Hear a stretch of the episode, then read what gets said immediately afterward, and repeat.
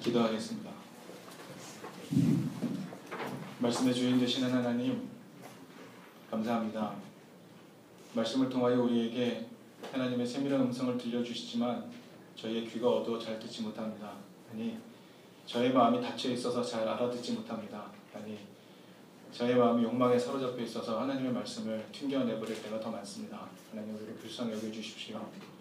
하나님이 우리 가운데 세밀하게 들려주시는 살길한 말씀을 헤아려 듣기보다 세상이 우리에게 크게 울려주는 이야기에 귀 기울이는 저희를 불쌍히 여겨주십시오. 이 시간에는 세밀하게 들려주신 하나님 말씀에 귀 기울이고자 합니다. 그러나 그것을 전달하는 이가 심히 어리석어 하나님의 말씀을 가릴까 두렵습니다. 주님, 우리 가운데 주인 되어 주십시오. 우리가 나누는 말씀 가운데 주인 되어 주셔서 전하는 자 듣는 자 같은 성령 안에 같은 깨달음 얻게 인도하여 주십시오. 하나님, 오늘은 소일교회를 이 땅에 보내신 7년째 되는 귀한 날입니다. 7년 동안 어떤 삶을 걸어왔는지 하나님이 세밀하게 다 알고 계십니다. 실패한 자락, 성공한 자락 주님 다 알고 계십니다. 실패한다고 노여워하지 않으셨고 우리가 기뻐할 때 함께 우리보다 더 기뻐해 주셨습니다. 하나님 감사합니다. 그러나 여전히 걸어갈 길 많아 두렵기도 하고 힘들기도 하고 어렵기도 합니다. 그러나 하나님 함께 하실 줄 믿습니다. 늘 그랬듯이 하나님은 늘 우리와 함께 계심을 믿습니다. 그 믿음 속에서 흔들리지 않게 하여 주시옵시고 그 누구를 만나도 너그러우며 그 누구를 만나도 사랑을 베풀 수 있는 소일교회 그리고 이든교회 될 수 있도록 인도하여 주옵소서. 예수님 귀하신 이름으로 기도합니다. 아멘. 7년이 되신 거 축하드립니다. 감사합니다. 네, 축하의 박수로 해드립니다. 치원호 목사님이 저한테 7주년이다 라고 얘기하신 것이 저 자리에 앉으니까 생각이 나더라고요. 그러니까 저희 교회 광고할 때도 소일교회 7주년이니까 우리 가서 축하합시다라는 얘기를 한마디도 안 했습니다. 완전히 까먹었던 거예요. 뒤늦었지만 기억나게 되었고 그리고 7년이라는 긴 세월 동안 이 자리에서 성장해 오신 여러분들을 축복합니다. 하나님께서 작은 교회 하나를 이토록 오랜 기간 동안 쓰러지지 않게 붙잡고 계신 이유가 있는 것 같습니다. 하나님께서 작은 이 공동체가 희망이라고 말씀하시는 것 같아서 너무나 감사합니다. 소일의 존재가 이든의 희망이 될 수 있도록 그리고 또 이든교회가 그 누군가의 희망이 될 수 있도록 계속 뿌리내리고 계속 자라갈 수 있는 우리가 되기를 바라고요. 자란다는 것이 커지고 풍요로워지는 게 아니라 작지만 내실 있고 튼튼하고 더 사귐이 깊어지는 그런 교회가 될 수 있기를 바랍니다. 네, 그런 소일교회 그리고 그런 이든교회가 될 수 있으면 참 좋겠습니다. 여러분, 휴가가 굉장히 빨리 지났죠? 쏜살같이 지나갔습니다. 지난 일주일 동안 뭐 했는지 기억 안 나시죠? 네, 자다가 깬 것 같은데 7일이 지났습니다. 예, 이제 앞으로 이틀이 어떻게 지나갈까 생각만 해도 두렵습니다. 네, 하지만 언젠간 지나가게 될 것이고 그리고 그 시간이 지나고 나면 우리는 이런 긴 휴식의 시간이 있었다는 걸 다 잊어버리게 될 겁니다. 다 잊어버립니다. 기억도 못하고 현실 속에서 계속 힘든 삶 속에서 계속 투정 부리며 짜증내며 살아갈지도 모릅니다. 그러나 우리가 다 알고 있듯이 현재라는 말의 영어 표현은 present라고 하잖아요. 선물이라고 하잖아요. 그럼 오늘 하루가 우리에게 주어진 선물이라고 생각하는 순간 우리는 그래도 조금 마음의 위로를 얻을 수 있을 것 같습니다. 그런데 이 현재라는 시간이 선물이라는 것은 좀 구체적이지 않습니다. 관념적이죠. 허공에 있는 그 무언가를 잡으려고 하는 것 같은 느낌이 들 때가 더 많습니다. 좀 선물은 구체적이면 좋을 것 같습니다. 좀 선물은 내가 원하는 것이면 좋을 것 같습니다. 여러분, 하나님이 오늘 이 시간에 우리에게 무언가 선물을 주시려고 한다면 여러분은 무엇을 구하시겠습니까? 7주년이니까 좀 선물이 필요할 것 같네요. 자, 소일교회는 하나님께 무엇을 구하시겠습니까? 하나님이 어떤 선물을 주시면 좋을까요? 마태복음 7장에 이런 말씀이 있지 않습니까? 구하라, 찾으라, 두드려라. 그러면 주겠다 하셨으니 여러분 무엇을 구하시겠습니까? 소일교회가 7주년이 되어 여러분 마음속에 구하고 있는 것은 무엇입니까? 여러분, 우리가 좀 솔직하게 우리의 내면을 들여다보죠. 대체로 우리가 필요로 하는 것, 우리가 원하는 것은 풍요입니다. 우리가 원하는 건 솔직하게 고백하여서 풍요입니다. 예나 지금이나 조금도 변하지 않았습니다. 성경에 등장하는 이스라엘 백성들의 필요도 풍요였습니다. 그러나 그것은 원래 하나님이 이스라엘 백성을 구성하실 때 하나님이 주셨던, 하나님이 그들 마음의 필요에 응답하셨던 것이 아닙니다. 여러분, 이스라엘이라는 나라가 출애굽을 통해서 만들어진 건 알고 계시죠? 이스라엘 백성이 되기 전 히브리인들이었을 때, 그들이 애굽 땅에 있을 때, 그들이 노예 생활할 때 그들의 필요는 무엇이었습니까? 그들이 매일매일 구했던 것은 무엇입니까? 자유입니다. 자유.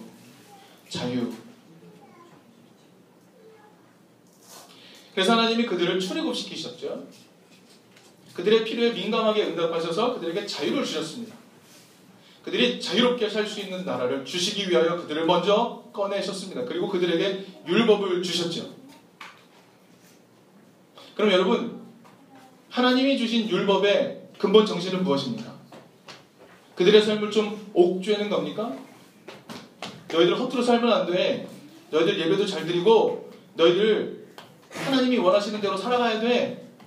라고 하나님께서 생각하시면 그들의 삶을 좀 규모 있게 만들어주고 옥죄고 좀 이제 틀거리를 만들어주고 뭐 이런 것이었습니까? 여러분, 하나님께서 이스라엘 백성을 출애굽시키신 것은 그들의 필요에 응답하신 것이고 그들에게 율법을 주신 것은 그들이 자유를 계속해서 누릴 수 있는 방법을 일러주신 겁니다. 여러분, 율법은 무엇이라고요? 자유를 계속해서 누릴 수 있는 방법입니다. 그들의 필요가 계속적으로 유지되게, 충족되게 하기 위하여 주신 것이 율법이라는 것이죠. 여러분, 율법은 자유입니다.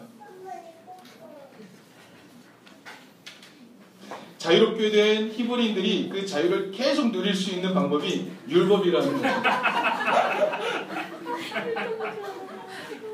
여러분, 그러면 이스라엘 백성은요, 그 율법을 체질화시켰습니까? 여러분, 이스라엘 백성은요, 율법을요, 꽁꽁 가두어 두었습니다. 그들은요, 율법을 낭독하지도 않았고, 그들은 율법을 공부하지도 않았습니다. 율법을 다 잊어버렸고요, 율법은 누구의 수중에 들어갔냐면은 권력자의 수중에 들어가 버렸습니다. 그들은 율법을 읽지 않았습니다. 그들은 율법대로 살지 않았어요. 율법이 원래 주고자 했던 그 자유를 모두에게서 뺏어가 버렸습니다. 여러분, 성경을 좀 세세히 읽어보시길 바랍니다. 성경을 세세히 읽어보면 이스라엘의 남유다 왕조 막바지에 이르러서 멸망하기 직전쯤에 이르러서 요시야 왕이 등장합니다. 근데 그 요시야 왕 때 가서야 율법책의 필사본을 발견했다고 기록합니다. 멸망할 때쯤 가서야 율법 필사본을 발견합니다. 그리고 그 율법책을요, 낭독을 합니다. 그 낭독하는 것을 들은 요시야 왕이 옷을 찢으며 회개했다고 성경은 기록하고 있습니다. 왜였냐 하면, 여러분, 요시야 왕은 당시에 그 종교개혁을 하려고 했던 왕이잖아요. 요시야 왕은 하나님이 원래 주고자 하셨던 것과 그들이 왜곡한 것이 무엇인지 깨달았기 때문에 그랬습니다. 여러분, 그러면 그동안 이스라엘은 어디에 희망을 걸고 살아왔을까요? 자신의 필요를 채워주는 우상에게 희망을 걸고 살았습니다. 자신의 욕구를 만족시켜주겠다고 말하는 우상들에게 희망을 걸고 살아왔던 겁니다. 그렇죠. 이스라엘 백성은요, 율법이 원래 주고자 했던 자유, 그것이 어떤 의미인지 듣지도 못했고 그것이 무엇인 생각도 못하며 살았습니다. 그들은 그들 삶을 둘러싸고 있었던 바알과 아세라, 우상의 힘 앞에 그들의 희망을 걸고 살아왔습니다.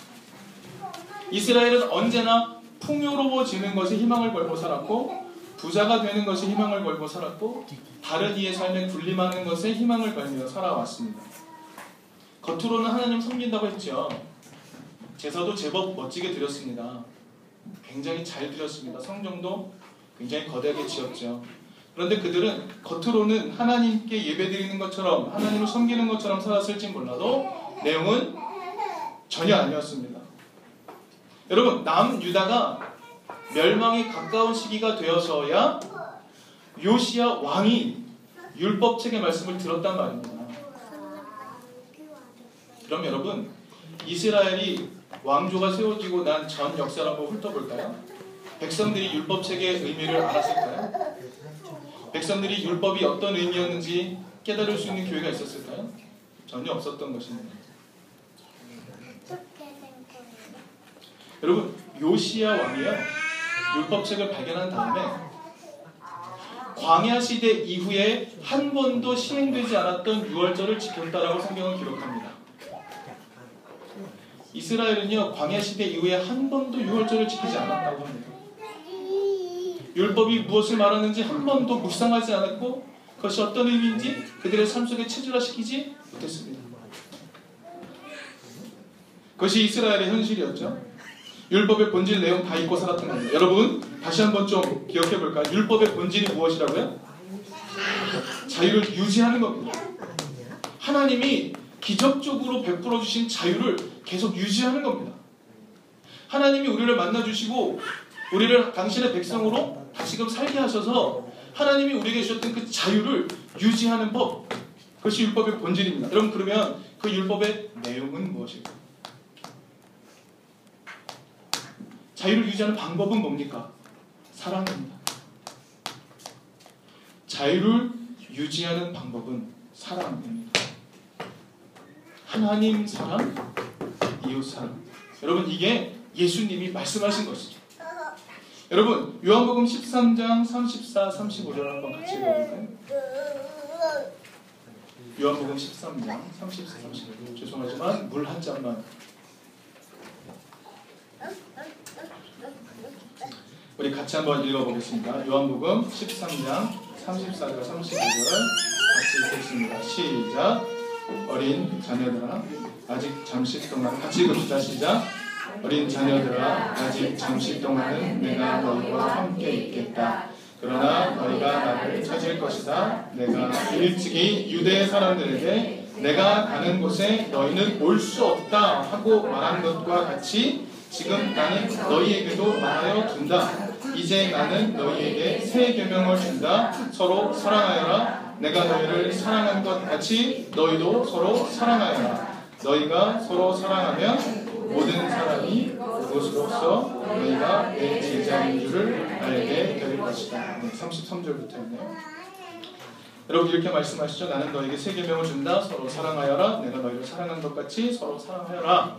근데 여러분, 33절에 예수님은 조금 부정적인 뉘앙스로 하신 말씀이 등장합니다. 예수님은요, 동족인 유대 사람들이 그 말을 깨닫지 못한다는 듯한 인상을 주는 말씀을 하십니다.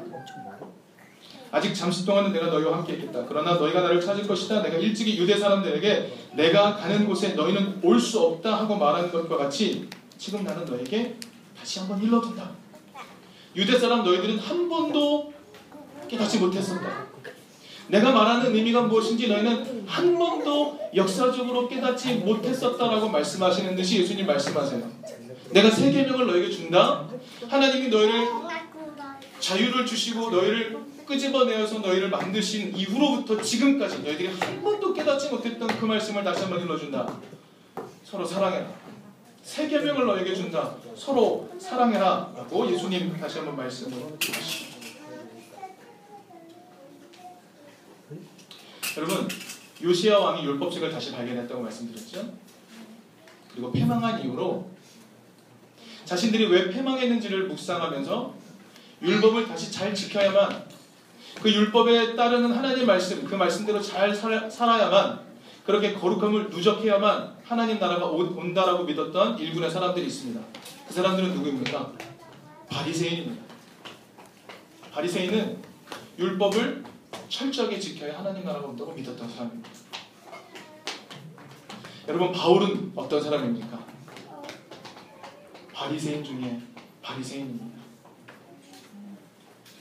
바울은 율법을 지키는 것으로 하나님 나라가 온다고 강력하게 믿었던 사람입니다. 바울은 예수를 전혀 이해하지 못했던 사람입니다.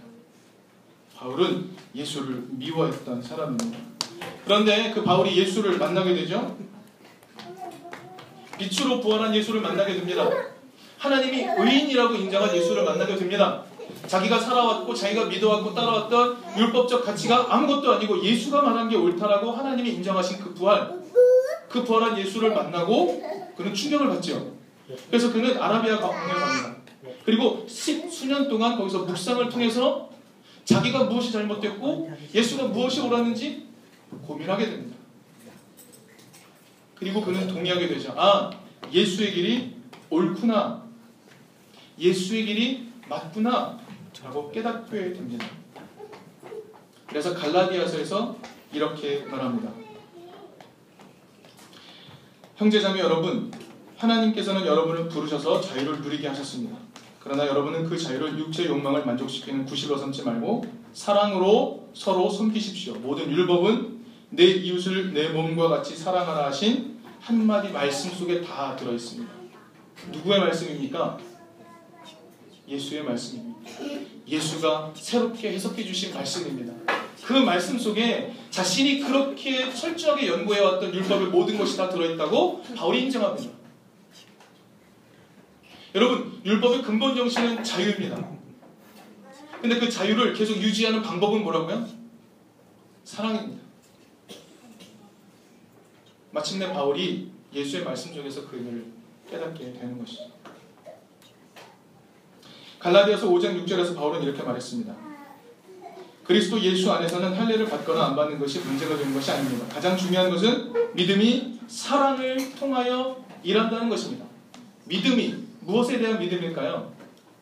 율법에 대한 믿음이 사랑을 통하여 일한다는 것, 그것을 말합니다. 바울은요 이렇게 말하죠. 하나님께서 율법을 통해 자유를 주셨음을 먼저 언급하고 그 자유로 육체의 욕망을 따라 사는 것을 경계합니다. 원래 하나님이 주고자 하셨던, 이스라엘을 선택하여 주고자 하셨던 그 자유, 그 자유를 유지하기 위해 주셨던 율법, 그것에 대해 믿음을 가지고 근원적인 신뢰를 가지고 사랑함으로 살아가는 것, 사랑함으로 서로 종노릇하는 것, 그것을 바울은 강력하게 요청하고 이야기하고 있는 겁니다. 여러분, 유대인들은요 율법의 의미를 찾아가는 것을 결코 원하지 않았습니다. 예수님이 새롭게 해석해 주신 그 율법의 의미를 찾아가기 싫어하는 오늘 우리의 모습과 똑같습니다.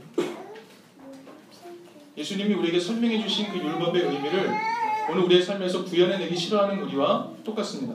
여러분, 우리가 본능적으로 예수님이 말씀하신 그 사랑의 명령에 거부감을 느끼는 이유는 뭘까요?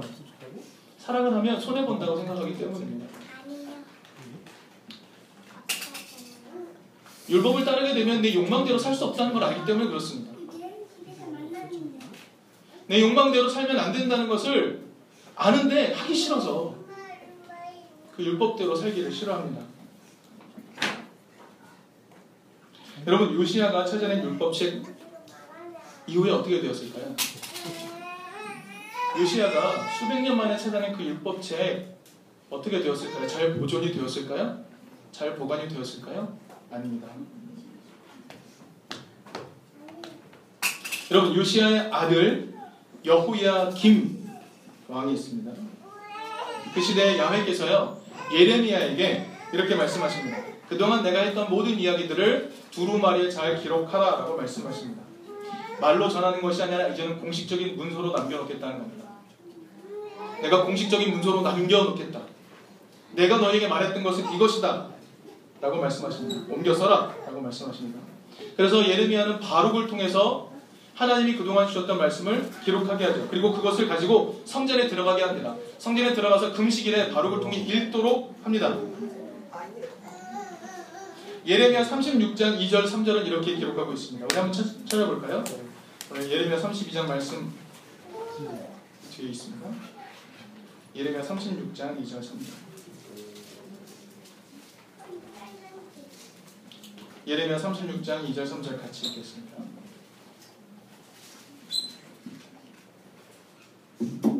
같이 읽을까요? 시작. 너는 두루마리를 구해라. 내가 너에게 말한 날로부터 곧 요시야의 시대부터 이날까지 내가 이스라엘과 유다와 세계 만민을 두고 너에게 말한 모든 말을 그 두루마리에 기록하여라.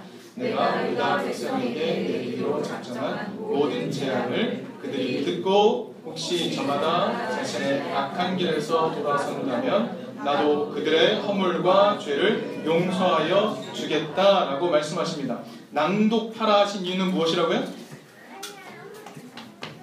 공식 문서를 기록해서 낭독하라 하신 이유는 무엇이라고요? 백성들이 듣고 돌아오도록 하기 위함이다라고 하나님 말씀하십니다. 여호야김 시대입니다. 그러면 여호야김 왕은 그 낭독한 말씀에 대해 어떻게 반응을 했을까요? 아버지 되는 요시야 왕은 율법의 말씀을 듣자마자 옷을 찢고 회개하였는데 여호야김은 어떻게 하였을까? 여호야김은요, 바룩이 예레미야의 두루마리를 낭독한 사실을 전해 듣고 그 두루마리를 가져오게 합니다. 그리고 그것을 읽으라고 합니다. 자기도 읽고 회심하기 위해서였을까요? 잘 보관하기 위해서였을까요? 이렇게 합니다. 낭독을 시킵니다. 그러면 서기관이 몇 줄을 낭독합니다. 그러면 여호야김 왕이 명령을 하죠. 읽은 데까지 잘라라. 두루마리를 자르라. 가져와라. 그리고 그것을 자기를 따뜻하게 하기 위해 앞에 피워놓은 난로에다가 던져버립니다. 몇 줄 읽고 나면 잘라서 난로에 던져버립니다. 그에 대해 하나님이 진노하시죠. 예레미야 36장 29절을 보면 하나님의 음성이 등장합니다. 나 주가 말한다. 너는 예레미야에게 왜 두루마리에다가 바빌로니아 왕이 틀림없이 와서 이 땅을 멸망시키고 사람과 짐승을 이 땅에서 멸절시킬 것이라고 기록하였느냐 하고 묻고는 그 두루마리를 태워버렸다. 여러분, 이스라엘의 왕에게, 유다 왕에게 율법의 본질, 율법의 내용, 그것은 전혀 관심사가 아니었습니다. 전혀 중요하지 않았습니다.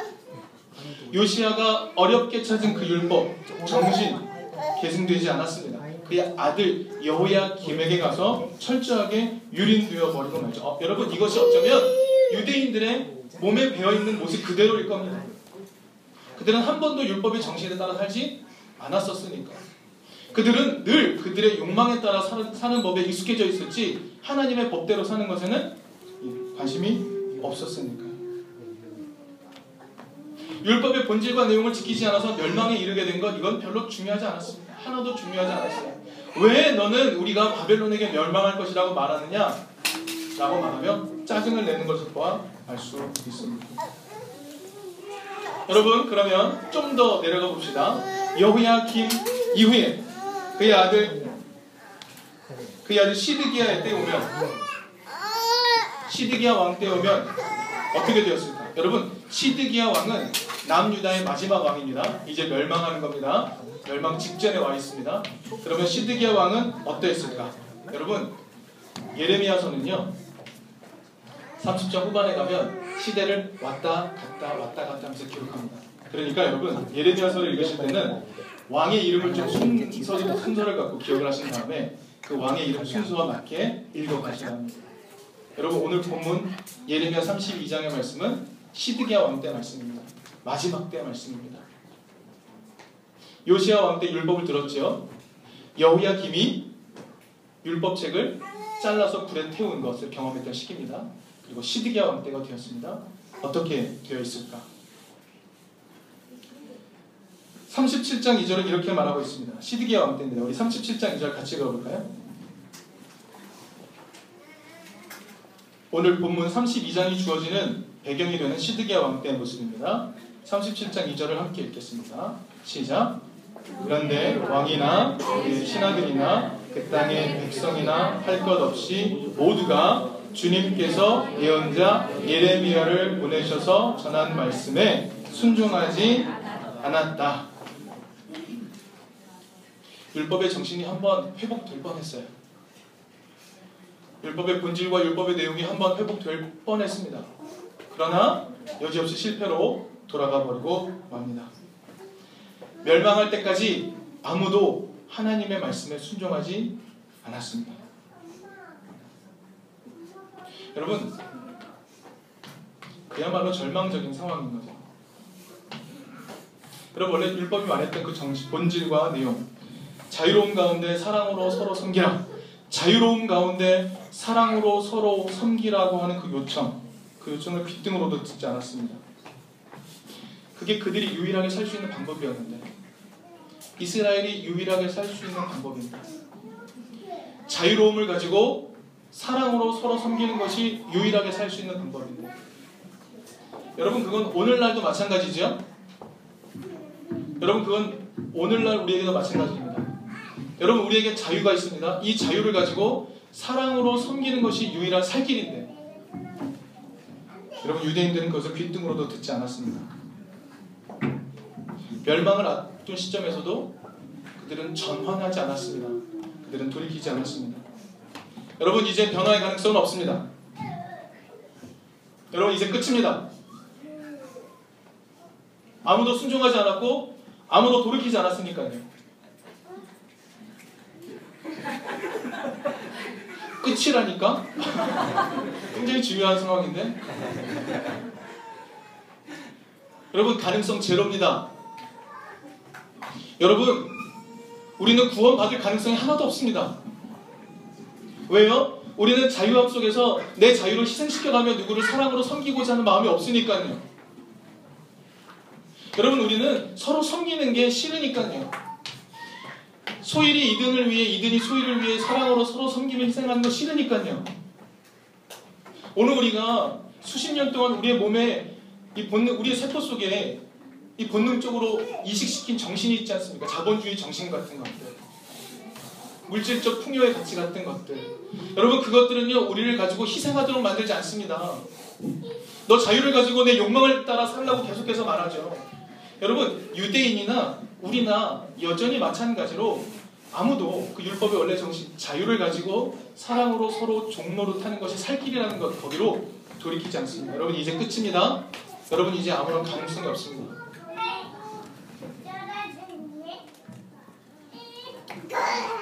여러분, 이제 우리에겐 가능성이 없습니다. 여러분, 우리에겐 가능성이 없어요. 이제 끝입니다. 그럼 다시 한번 묻겠습니다. 여러분, 진짜 끝입니까? 여러분, 우리에겐 가능성이 없어요. 이제요. 그럼 진짜 끝일까요? 아니요. 여러분, 야훼 하나님이 우리에게로 늘 돌이키십니다.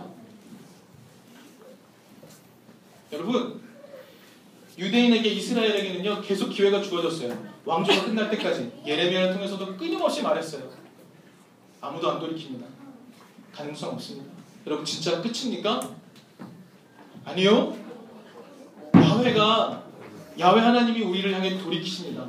여러분,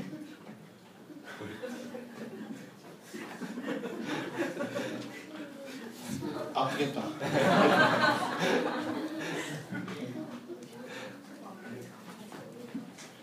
여러분, 야훼 하나님이 늘 돌이키십니다. 여러분, 기억하십시오. 유대인도 그랬고 우리도 그랬고, 우리는 하나님께로 돌이키는 걸 별로 좋아하지 않습니다. 우리의 자유를 가지고 우리의 자유를 희생하여 사랑으로 서로 종노릇하는 걸 별로 좋아하지 않습니다. 심지어 내 옆에 있는 사람의 필요가 무엇인지 돌아보는 건 별로 원하지 않습니다. 소일교회 안에 있는 그 누군가 연약한 사람을 위해 내 것을 내어주는 건 별로 원하지 않습니다. 여러분, 이 세상, 여러분, 이든교회 여러 번 설명했으니까 아시죠? 이든교회는 청년들에게 좀 가치와 기회를 부여하고자 하는 교회입니다. 여러분, 요즘 청년들에게는 기회가 없습니다. 기회가 없어요. 아무도 기회를 주지 않습니다. 어른들이, 윗세대가 청년세대에게 내가 너희의 것을 착취하며 살았구나, 미안하다라고 돌려주는 사람이 아무도 없습니다. 그들에게 기회 주지 않습니다. 자신의 욕망대로 살다가 떠나가 버릴 것만 기대하지, 다음 세대에게 무언가 남겨주어서 그들이 하나님 가치대로 살아보도록, 실험하도록 기회 주지 않습니다. 여러분, 자유를 가지고 사랑으로 서로 종노릇하는 게 우리는 몸에 배어있지 않습니다. 그런데 하나님이 우리를 향하여 늘 돌이키십니다. 우리는 아무것도 안 했는데, 우리는 하나님의 율법에 따라 한 걸음도 걷지 않았는데, 하나님이 늘 돌이키세요. 여러분, 오늘 예레미야가 말하는 말씀을 제가 읽도록 하겠습니다. 37절부터 읽겠습니다. 37절 하반절부터 있습니다. 그러나 이제 내가 그들을 이 모든 나라에서 모아다가 이곳으로 데려와서 안전하게 살게 하겠다. 그러면 그들이 나와 나의 백성이 되고 나는 그들이 하나님이 될 것이다. 그때 내가 그들에게 한결같은 마음과 삶을 주어 그들이 언제나 나를 경외하여 그들 자신뿐만 아니라 그들의 자손들까지도 길이 복을 받게 하겠다. 그때에는 내가 그들과 영원한 언약을 맺고 내가 그들에게서 영영 떠나지 않고 그들을 잘 되게 할 것이며 그들의 마음속에 나를 경외하는 마음을 넣어주어서 그들이 나에게서 떠나가지 않게 하겠다. 여러분, 예레미야의 구석구석을 좀 잘 살펴보십시오. 아무도 돌이키지 않았습니다. 아무도 회개하지 않았습니다. 아무도 하나님 뜻대로 살아볼게요 라고 말하지 않았습니다. 아무도. 여러분, 예레미야 5장을 보면요, 예레미야가 이렇게 말합니다. 하나님이 너희를 용서하기 위한 단 한 가지 조건이 있다면 뭐냐면 의인 한 명만 찾으면 된다라고 말합니다. 의인 10명도 아니고요, 예레미야가 말하는 바 의인 한 명입니다. 최소 조건, 하나님이 용서하기 위한 최소 조건은 의인 한 명이라고 말하는데 그것도 없습니다. 아무도 돌이키지 않았습니다. 아무도 회개하지 않았습니다. 그런데 누가 돌이키시죠? 야훼 하나님이 돌이키십니다.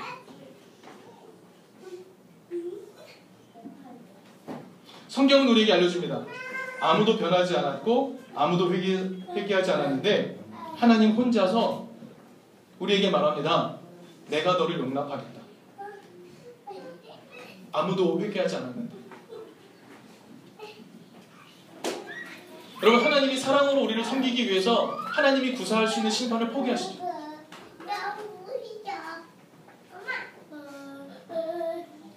여러분, 그렇다면 우리는 아무것도 하지 않았는데 우리에게 돌이키는 그 하나님을 생각한다면 우리가 돌아갈 만한 용기가 좀 생겨나야 되지 않을까요? 그 하나님의 뜻대로 한번 살아보리라 하는 용기가 좀 생겨야 되지 않을까요? 근데 문제는 뭐냐면요, 우리는 돌아가지 않는다는 거예요. 여러분, 우리 좀 솔직해져 볼까요? 우리는 하나님께로 돌아가는 걸 별로 원하지 않습니다.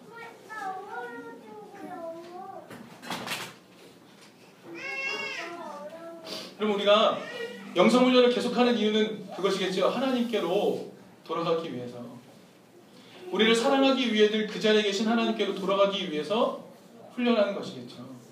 그런데요, 훈련을 열심히 하지만 우리의 삶의 구석구석을 잘 살펴보면 우리는 하나님께로 별로 돌아가고 싶어하지 않는 것 같습니다. 하나님은 언제나 기다리고 계시고 잠깐 삐치셨더라도 다시 그 자리에서 우리를 맞아주시기 위해 사랑으로 기다리고 계시죠. 여러분, 그 야훼의 사랑 때문에, 그 바보 같은 하나님 때문에 우리에게 아직 희망이 있습니다. 여러분, 우리가 잘나서 희망이 있는 게 아니라 하나님이 바보이기 때문에 우리에게 희망이 있어요. 하나님이 늘 우리를 끌어안아 주시기 때문에 희망이 있는 거지 우리가 무언가 잘해서 희망이 있는 게 아닙니다. 하나님이 우리를 사랑하신다는 걸 계속 말씀을 하시죠. 그리고 구체적으로 보여주신 게 바로 예수님의 탄생입니다. 예수님을 보내주시죠. 나의 사랑이 이것이다라고 알려주기 위해서. 그 야훼의 사랑, 그 예수 때문에 바울이 깨달을 수 있었고 바울이 회심할 수 있었고 오늘 우리에게까지 기회가 올 수 있었고. 여러분, 오늘 이 시간 우리가 다시 실패해도요, 기회는 또 있습니다. 여러분, 우리가 자유로 우리의 욕망으로 달려가도 기회는 또 있어요. 왜요? 하나님이 바보니까. 하나님이 우리를 사랑하니까.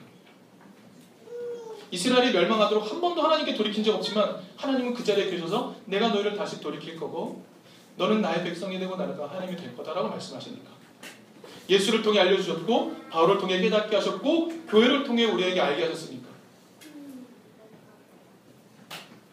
여러분, 우리는 실패해도 기회는 또 있어요.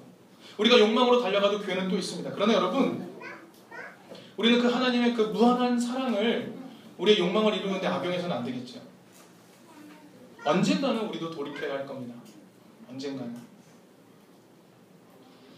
여러분, 야훼의 사랑이 우리를 하나님 형상답게 살 수 있도록 무한한 기회를 주십니다. 하나님의 형상대로 사는 것, 어떤 것이죠? 여러분, 하나님이 이스라엘을 건지셔서 하나님 백성이라고 말씀하시죠. 그리고 이렇게 살라고 말씀하시는 게 무엇이라고? 율법입니다. 율법은 뭐라고요? 너에게 주신 자유를 가지고 그 자유를 유지하기 위해서 어떻게 하라고요? 사랑으로 서로 섬기라고 말씀을 하십니다. 여러분, 그 방법이 우리에게 남아있는 유일한 희망입니다. 사랑으로 서로 종로로 타는 게 우리에게 남아있는 유일한 희망입니다. 율법은 자유를 본질로 사랑을 실천하도록 하는 하나님의 가르침입니다. 여러분, 율법을 온전히 깨달은 예수님의 그 가르침대로 사는 것, 그것은요, 여러분, 내 욕망과 늘 정면으로 충돌합니다. 여러분, 바울이 우리에게 알려주고 있는 한 말씀을 다시 한번 기억해냅시다. 너희가 육신대로 살면 죽을 것이다. 너희들 육신대로 살면 반드시 죽을 것이다. 하지만 영으로 살면 살 것이다 라고 말합니다. 여러분, 바보 같은 그 하나님의 사랑이 우리의 유일한 희망입니다. 하나님이 사랑하고 계시기 때문에 우리가 돌이킬 수 있는 기회가 있습니다. 그리고 그 방법대로 살면, 율법의 정신, 본질의 그 가치대로 살면 희망이 있다고 말할 수 있는 겁니다. 여러분, 이스라엘 백성이요, 가나안 땅, 약속의 땅을 눈앞에 두고 하나님으로부터 너희들 선택해라 라는 말씀을 듣습니다. 너희들이 축복을 선택할 것인지 저주를 선택할 것인지 오늘 결정하라고 말씀하십니다. 생명과 복을 얻을 것인지 죽음과 화를 얻을 것인지 너희가 오늘 선택하라고 말씀하십니다. 그리고 약속을 선택을 한 후에 들어가도록 하시죠. 분명 이스라엘은 생명과 복을 선택한다고 들어갔습니다. 말은 그렇게 했죠. 삶은 죽음과 저주의 길에서 살았습니다. 여러분, 오늘 우리에게도 말씀하시죠. 너희들이 어떤 길을 선택할 것인가 물으실 겁니다. 너희들 율법의 본질과 내용대로 한번 살아볼 것이냐? 라고 물어보실 거예요. 예수님이 깨달으신 바, 바울이 깨달은 바, 오늘 교회가 깨닫고 끊임없이 유지해온 바, 우리의 자유를 가지고 사랑으로 서로 종로로 타는 것, 그것을 실현해 볼 것이다. 야훼가 사랑으로 우리에게 베풀어 주신 그 방법을 우리도 구현해 볼 것인가? 오늘 우리는 결정할 시기가 다가온 것 같습니다. 네, 여러분, 실패할 수도 있어요. 두려워하지 마십시오. 하나님은 거기 계십니다. 하나님은 우리가 돌아오기를 기다리시면서 늘 그 자리에 계실 겁니다.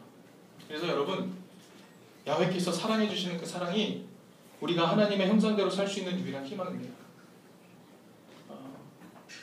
너무너무 사랑하는 우리 소일교회 교우 여러분, 7년이라는 시간 동안 하나님을 만나고 하나님을 알아가기 위해 수고하며 애써오신 건 잘 알고 있습니다. 이곳에서 끊임없이 분투하면서, 이곳에서 여러 사람이 함께 모여 살아가는 방법도 고민하고 하나님의 뜻대로 살아가는 길이 무엇일까 고민하며 살아오신 건 잘 알고 있습니다. 여러분, 7년간의 노고, 여러분, 여러분의 노고에 격려의 박수를 보내고 싶습니다. 그러나 여러분, 아직 우리는 좀 더 가야 할 길이 남은 것 같습니다. 이든교회도 마찬가지고, 여러분, 하나님의 사랑이 우리의 유일한 희망이라는 것을 깨닫고 하나님이 우리에게 주신 그 자유의 가치, 사랑의 가치를 우리 가운데 좀 더 구체적으로 실현해 가는 것, 그것이 오늘 우리에게 필요한 유일한 것이 아닐까 싶습니다. 그것으로 살아가는 것이 오늘 우리가 얻게 되는 선물이 아닐까 싶습니다. 하나님의 말씀, 그것이 오늘 우리에게 주신 선물로 생각하고 그 말씀을 구현하며 살아가는 우리 소일교회, 이든교회 되었으면 좋겠습니다. 잠시 말씀을 생각하며 거듭의 기도 잠시 드리도록 하겠습니다.